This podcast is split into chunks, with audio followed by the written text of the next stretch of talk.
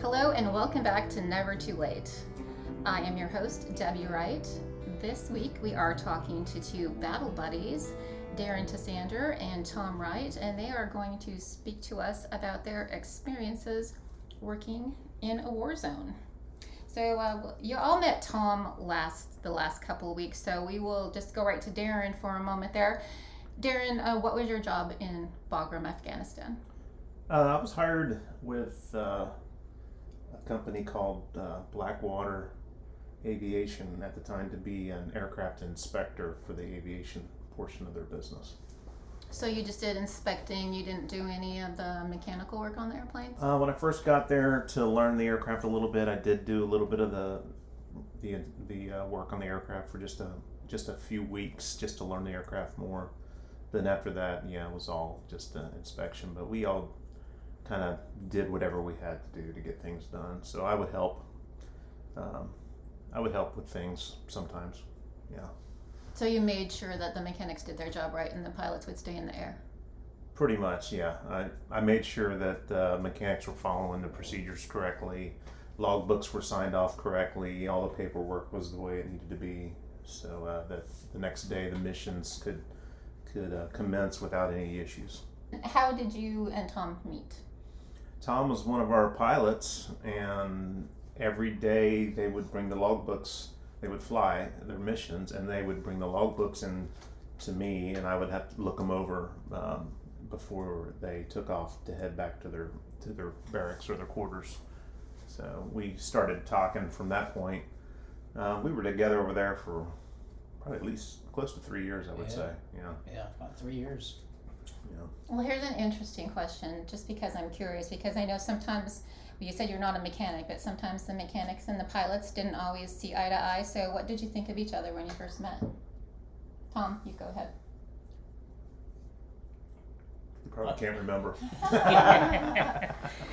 Well, I a bit leery because uh, uh, Darren was in charge. You know, he was one of the upper guys in maintenance, so I figured he'd be you know a real stickler as far as and he he was professional, but I figured he'd be uh, one of those people you you really didn't want to work with because it you know just nag you to death. But that turned out not to be the case, and we got to be really really good friends.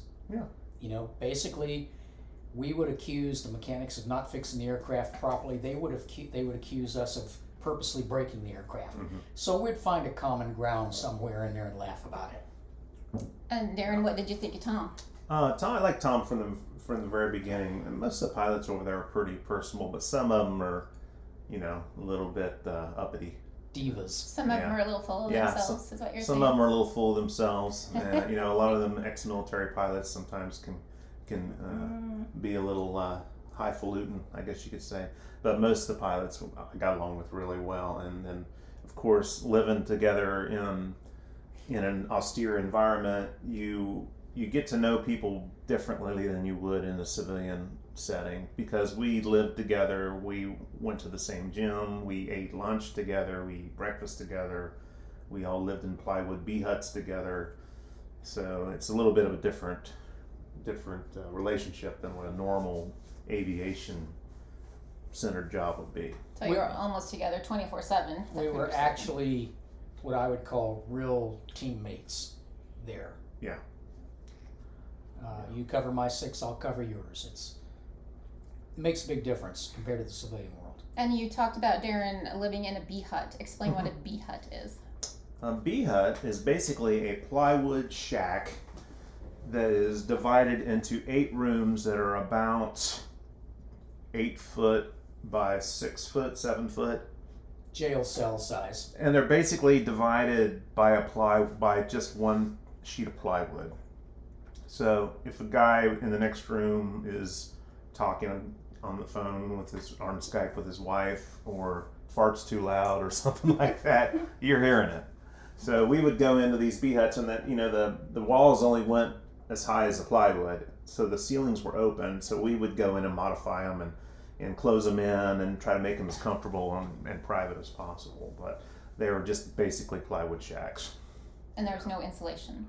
Um, I, I yeah, I would say there's insulation. There would have to be Yeah. because it gets really cold. Yeah, they eventually sprayed that spray insulation. Some of them had a had a foam coating over the top of them, but Yeah. mine didn't. Yeah. And then so there's an air conditioner uh, in the there's a center hallway, four rooms on each side. There's an air conditioner on each side up by the door, but you didn't have private air conditioning into your own room or anything. So Did it stay fairly cool in there? Yeah, we would try to run little space heaters, but it was always break popping the circuit breaker. So we would go go home on leave. We would bring back bigger circuit breakers, and we'd go to the electrical panel and swap them out, so, so that the breakers wouldn't pop all the time, which is probably Yeah. pretty dangerous. The B huts were built. They they would make the World War II wooden barracks look like modern hotels. Yeah. The B huts were built to not last very long. They were built to a very slight budget by the lowest contractor. And what were your beds like? Uh, children's bunk beds. A little single bed, uh, just a little single bed. With a fairly good mattress? Uh, no. Hundred dollar, hundred hundred dollar mattress. Sheet mattress. Yeah, they got the mattresses off the local economy. I Um, mean, they were just Mm. everything done over there. They would even put the buildings together below grade, which means when if it rained real hard, some of the bee huts would flood. It's just you know and of course, there were no bathrooms, so you would have to in the wintertime. A lot of people think Afghanistan is like a, a hot desert, but in the winter at five thousand feet, we got a lot of snow and muck and rain. And if you had to go to the bathroom in the middle of the night, you had to you had to get dressed and put your boots on and wade through the muck to either an outhouse or go a little further to the shower house. But uh, yeah, it was. And So- then if it was night, you'd never sit down in the outhouse Oh no. you never knew what you were sitting in. They were so nasty. I think that's why I don't. Ha- I've never caught COVID. Yeah, After those outhouses, I think I'm immune to everything. between that and the burn pit. Yeah, yeah. what other kind of living quarters were there? Because I know there was other things besides bee huts and container. Well, there were the containers, regular old uh, Maersk and Air Sea Land shipping containers, and the uh, uh, facilities guys that had the contract would come in and they'd weld a couple of them together, cut out the center wall, and actually put a little bit of aluminum paneling in them or something, or I never lived in one, so Yeah, and and they would. I I stayed in one in uh, Iraq, and it wasn't bad, but you're still sleeping basically on top of your buddies. And our offices were all built out of sea containers too, Yeah. or not sea containers, but shipping The containers. shipping containers. Yeah, all of our offices were stacked on top of each other like Legos, and we'd build stairs, and then our offices were all built inside shipping containers. But then after what was it? I don't know. I was probably there two years, maybe two and a half years when they finally, the company finally built us the Hilton. We called it. Out of shipping containers. Out of shipping containers. But that was nice because we had our own rooms with our own air conditioner, and we didn't have to go outside to go to the bathroom. And they had to build them because the base was tearing down all the bee huts. Yeah. They wanted to make it nice enough so when we pulled out, they would leave something nice for the uh, locals. Yeah, definitely. What was what were the meals like? Did you have different places you could eat? Was the food good? We had th- two main mess halls and an army tent. Actually, I guess we had three, plus the army barbecue on our tent side. On our side, we had the we had the barbecue DFAC yeah. until it closed. We had the army DFAC. We had the dragon DFAC. And the Air Way on Force the- went up up the street. Yeah. And yeah. what what's the dragon one?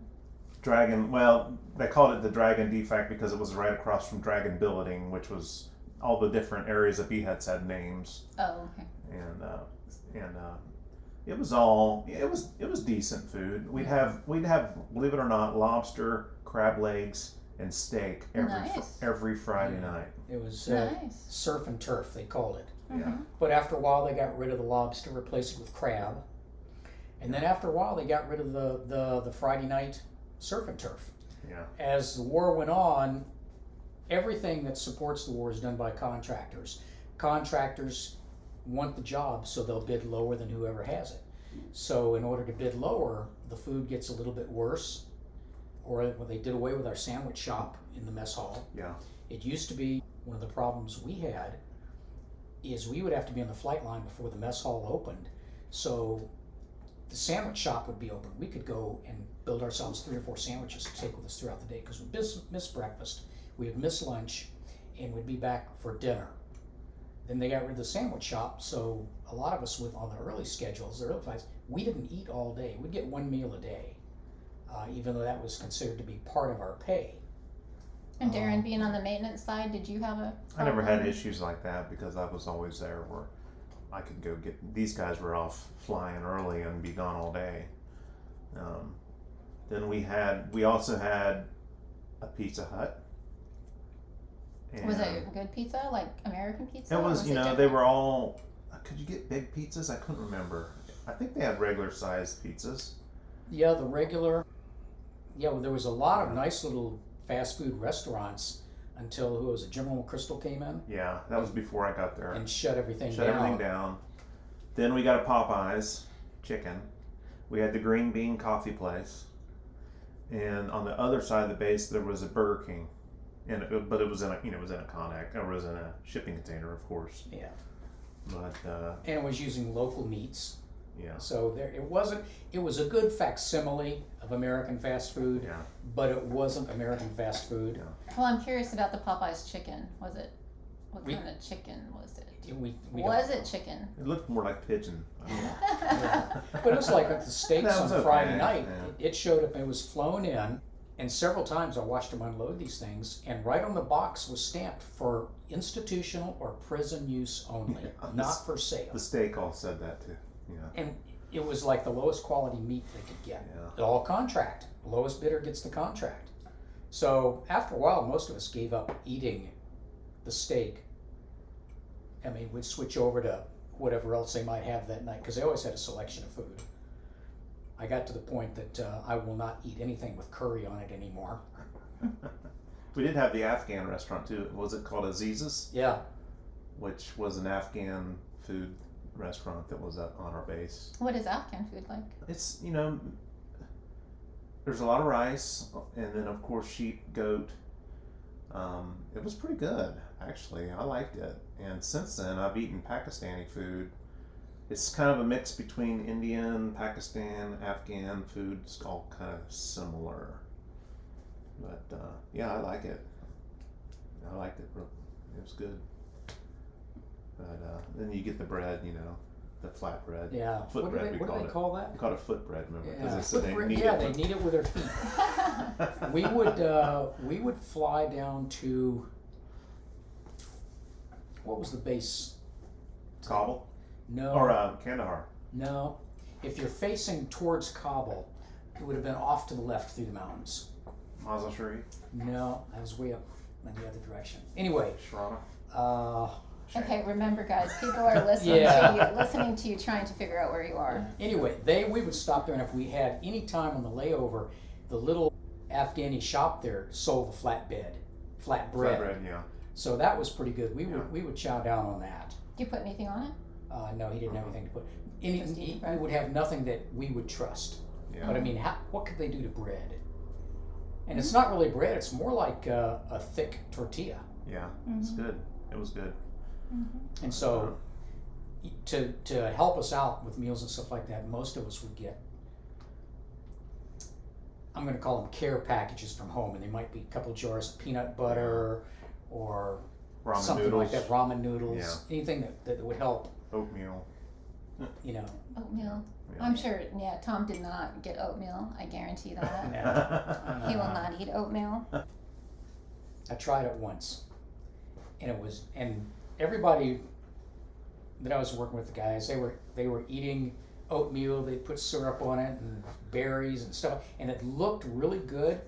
So I, I fixed a bowl like that, and I tried it, and it was just as nasty as what my mother used to feed me back in the fifties. It was horrible. That was pretty much it for food. Unless you unless you could get a one of you guys went to Kandahar and bring back some Tim Horton donuts. Oh. Tim Horton donuts. That was That was always a treat. yeah. Of course, at Kandahar they had a TGI Fridays for a while. They had a Kentucky Fried Chicken They had the boardwalk. at the boardwalk. Yeah, But you got cookies sent from home. Yes. yeah, yeah. Care packages. so what was it like just actually living on base? What, oh, okay, let's say what was what did you do for entertainment? I know you had a day off once in a while. What would you do? You You had guys to, had lots of days off. yeah. Darren, you didn't get any I days get off, but the pilots did. Uh, we, well, by by FAA regulations, we had to have so many so many hours off, and you know, limit your flying to so many hours a day. Um, there was a little PX there, and it was a small PX. It was one of the cases you'd go over there for entertainment, just to watch the other people try to find toothpaste, because toothpaste was in short supply. If, if it was on the shelf, you better get it, because it'd be a month before you'd see it. There was uh, a couple of shops. They're all Haji shops uh, with knockoff CDCs of programs and movies. They Yeah, weren't DVDs. You know. DVDs, and they were being sold right there on base, even though it was. But what about our band? you had Remember band. The, do you remember our band? Yep, Mike Mullis and a couple other guys, Darren. There was like four of us, and we all played instruments.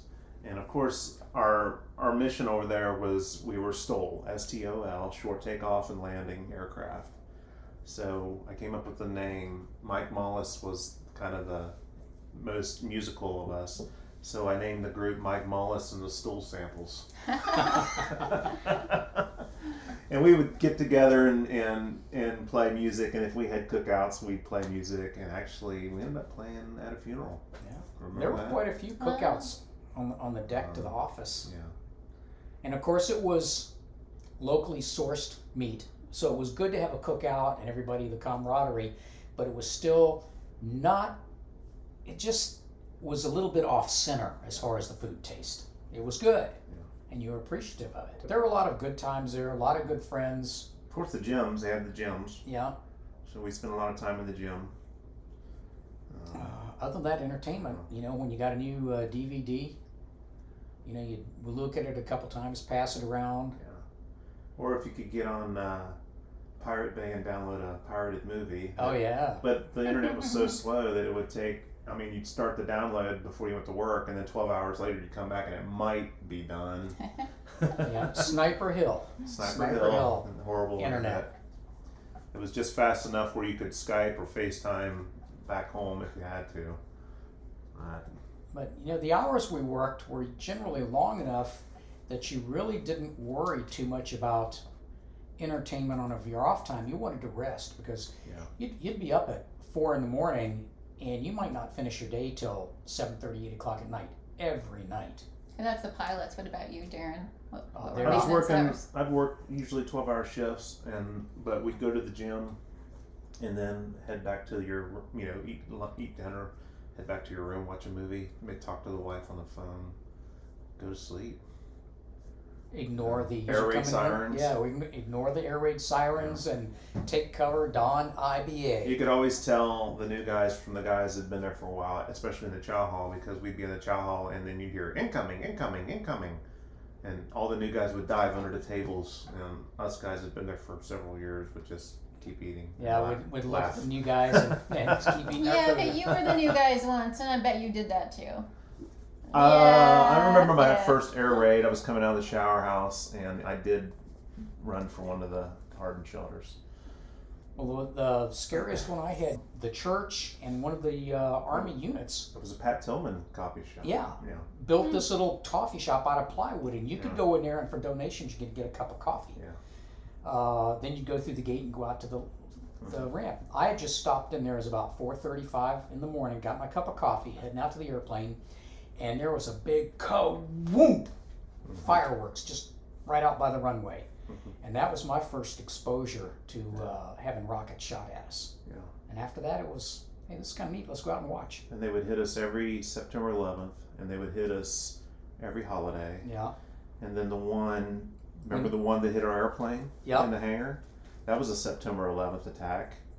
And it went, the rocket went right over my barracks because I heard it go boom.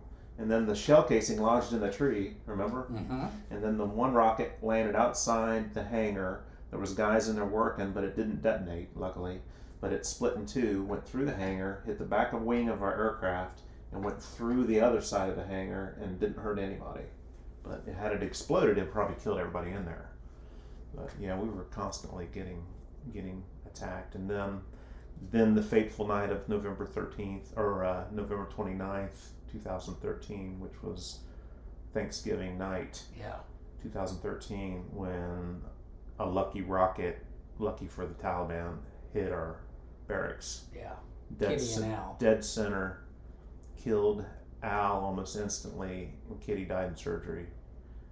And her, what scariest thing for me about that was her room was originally my room. We traded because she wanted to be on the ground floor. Hmm. But, so, No, that's Yeah. bad. yeah, that was a bad night. And when they weren't shooting at us or sending rockets our way, they would be up at O dark thirty in the morning singing prayers in Arabic on over the loudspeakers. Yeah. So you never Was that like on an Afghan side or something? How Yeah. were they There allowed? was a town right outside. yeah. Oh, it was the the town. wall, Okay. Yeah. And that and that was constant, whether it was a holiday or not. Every morning before sunrise, Yeah, they were over the loudspeakers singing singing prayers. So you never got a really long good night's sleep. sleep with earplugs in. So I want to go back to the um, the mortar that didn't explode. It didn't detonate. Did somebody have to come and defuse it? No, it, it when it hit the it hit the ramp about twenty foot outside the hangar door and just disintegrated Oh, okay. into s- fragments. And it didn't detonate, but it fragmented, and then pieces of it went through the hangar, hit the airplane. Yeah. and was the airplane totaled? No, You were able to fix it. no, it hit the flap. It hit the out flap, did some damage. That was you know that was the uh, that was the the Dash Eight, the one that uh, used to be Dick Cheney's airplane. Yeah. 308 the what was the company that we were flying missions for what were they called it was a big secret deal i can't remember Oh yeah. It was a secret. I probably can't talk about it. They didn't tell i didn't even know what it was but um, yeah all the mechanics and pilots that worked that They had to sleep. they had to go down to a different barracks Yeah. yeah. And not allowed computers, cell phones, Yeah. anything because it was so high security. yeah i can't remember what that was Uh, it was just the NGO or NGA, ngi NGA or NGI, yeah, uh, something like that yeah, non-government agency. yeah. So, for those listening to this podcast, remember we said we're having a conversation with these two battle buddies, and that's what you're hearing. You're just hearing their conversation where they're trying to reminisce and remember. yeah it happened over 10 years ago so. memory Darren, what's the worst damage you've seen on an aircraft? oh gosh remember the casa that got hit um, it was an evergreen casa 212 Got pictures of it. I've got lots of pictures of it. Um, a rocket went through, and now this aircraft was parked on the ramp, so nobody got hurt.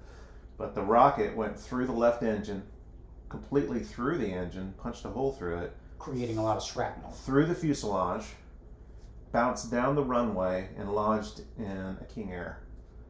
That was probably the worst. That airplane was totaled. They they took it apart and shipped it out on pallets.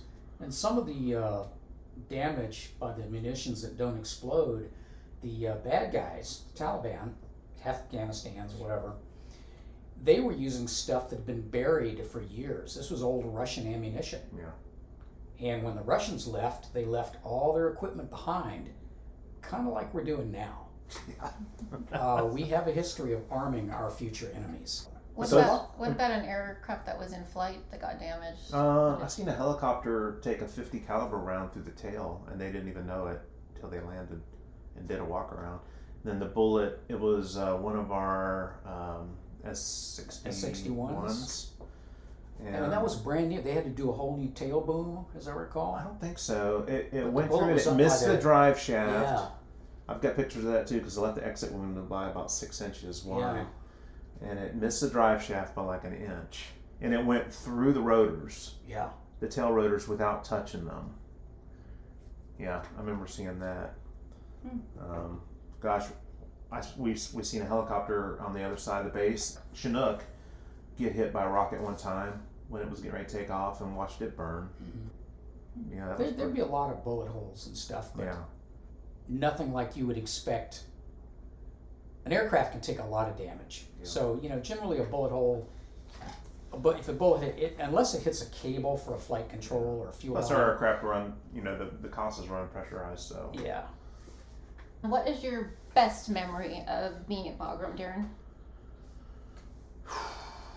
my best memory.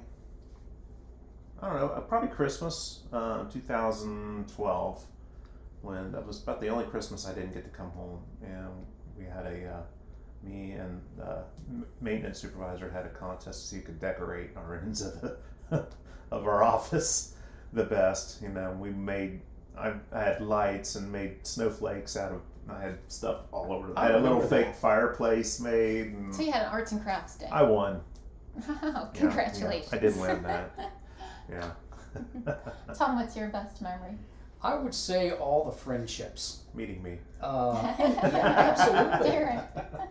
What's What's kind of nice about it is everybody that was there was there because they wanted to be. They weren't drafted. They weren't forced into it. Uh, The contractors, you mean, The not, the, not the military. well, you know, the military, they're all Well, volunteers it is a too. volunteer. Yeah, you're right. But as far as contractors, everybody thinks, well, they're here for the money. Well, not really. If you No. break it down for the amount of hours you're there, you're only making about thirty-five dollars an hour compared to a plumber who makes thirty-five an hour. It's just that we're working twenty-four seven. Yeah, Away from our families and getting shot at. Yeah. So, but but the best memory is probably the camaraderie, and I don't think really there was really any true friction between any of our guys. You know, you'd get have an argument occasionally or whatever, but everybody was really they would back each other up. Uh, we were all in it together. You know, that's a that's a cliche nowadays, but Yeah. we were in it together, and we had each other's back, and that to me, best friends I've ever had. Yeah, I made some really great, great friends. Lifelong friends. Yeah. that Yeah. You're still in touch Absolutely. And I've helped, you know, s- uh, several of them get jobs where I'm working now, you know. So, you know, I recommend these guys highly. If you need a job, call Darren Call me. Tasander. Yeah, I'll help you out. and there's the advertisement for today. Yeah. Let's switch it the other direction. What about a worst memory? For me, Yeah, yeah, sure. Tom could go first. the worst memory, probably uh, getting on that third-rate airline in Dubai to fly to Bagram. There were scary airplanes. They were almost as bad as the airplanes in Africa. Uh, I mean, these pilots basically couldn't speak English. Not sure that they were really qu- qualified to fly a 737. Hmm. Uh, Well, you could have just gone up there and helped him, maybe. yeah, it's just you know, but you know, being a pilot, I'm not comfortable anywhere but a cockpit anyway. Yeah. But I would say uh, the worst memory is probably uh, when you land in Bagram and you got to stand there for I don't know how long while they pick up your CAC cards and check your ID, Process you in, basically. process you in. Yeah, that's that's probably the worst, other than the bathrooms. Bathrooms. what about you, Darren? Um, that was pretty easy. I was on duty when the rocket hit our building. It's me, me, and uh, one other guy. So I had to go to the hospital and ID the bodies of my Mm. friends. Oh, yeah, Al, that's Al and tough. Kitty. Like, I didn't see Kitty; she died in surgery, but I did. I did ID Al's body, Mm. and then also watching the helicopters land on the flight line and pulling those American soldiers off, draped in an American flag, Mm-hmm. and seeing those young guys dead, knowing that their parents don't even know it yet. Mm. That was that was pretty rough. Yeah, I got, Were you I got were you there when they brought in the uh, Chinook or the the all the crew the people that were on the Chinook? I that were- was yeah, we when got. the I- when the the Navy SEAL helicopter went down, Yeah. and they put it in our hangar, and they Yeah. brought all the, the they landed across from us Yeah. in the transport and unloaded all the, the caskets Yeah. that was so sad and then put Yeah. and this giant helicopter the chinook when they brought the parts back it would fit in one little shipping container Yeah. there was nothing Mhm. left of it One one more good thing I did see that was amazing in, Yeah, let's switch back to good things. in history. I just I think this is worth bringing up. Is I watched them fly Bin Laden's body off the base the day after he was shot. We were on the flight line as before we moved to the other end, mm-hmm. and an Osprey came in, and we never seen Ospreys at Bagram, yeah and landed. Didn't shut its engines down.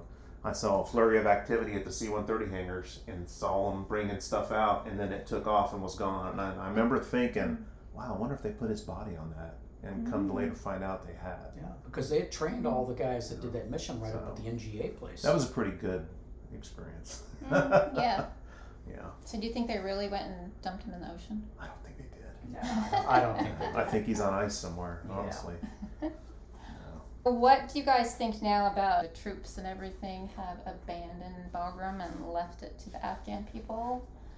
Without getting political? Go without without getting too political. Yes, please. Oh, that's. It's a it's a war we can't win, and we shouldn't. Since we're not going to attempt to win the war, we shouldn't be there. But on the other hand, we should have kept that base because we've kept our bases in Europe as platforms to for other missions we may need to do in the future. We should have kept that base, as Darren said earlier. In your conversation earlier, not Yeah. on the podcast Yeah. earlier.